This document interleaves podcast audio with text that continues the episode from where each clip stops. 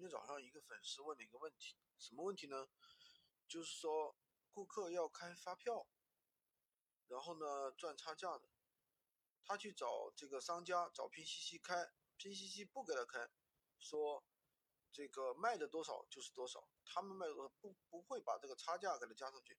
比方说他拿货价是八百，然后呢他在闲鱼上加价八百四卖出去，那么商家不给他开，他说。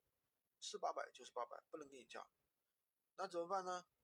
那我说你这个方法的话有几个啊？第一，你就跟客户说不能开，我这里是那个啊低价出售的。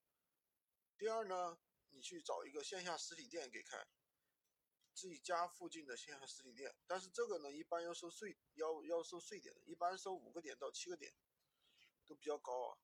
还有一种方法就是去税务局开。税务局是可以给你开的，但是也是要收税的。其实这种几种方法呢，都是比较麻烦，对吧？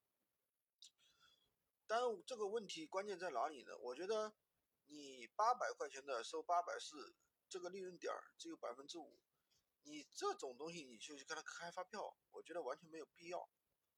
那我就跟这个粉丝这样说，但是他说我已经答应客户了，怎么办呢？我说你就说搞错了呀。我老板说了不能开，在闲鱼平台低价出售的都不能开。然后你这样去跟客户说，对不对？那你就看客户怎么反应呗。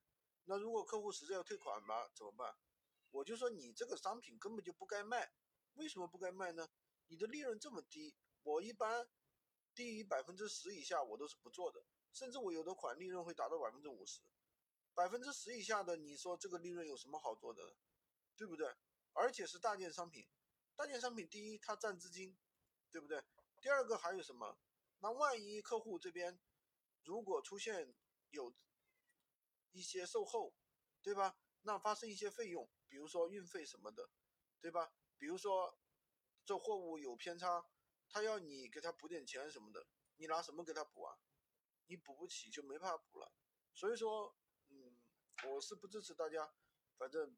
百分之五以下的啊，大件商品百分之五以下的利润真的是不要去做的，没有什么意思，还是要提高自己的运营技巧，把自己的利润给提上来，要不然你觉得就会觉得又占了资金又不挣钱。好的，今天的干货就跟大家分享到这里，喜欢金哥的可以关注我，订阅我的专辑，当然也可以加我的微，在我的头像旁边获取闲鱼快速上手笔记。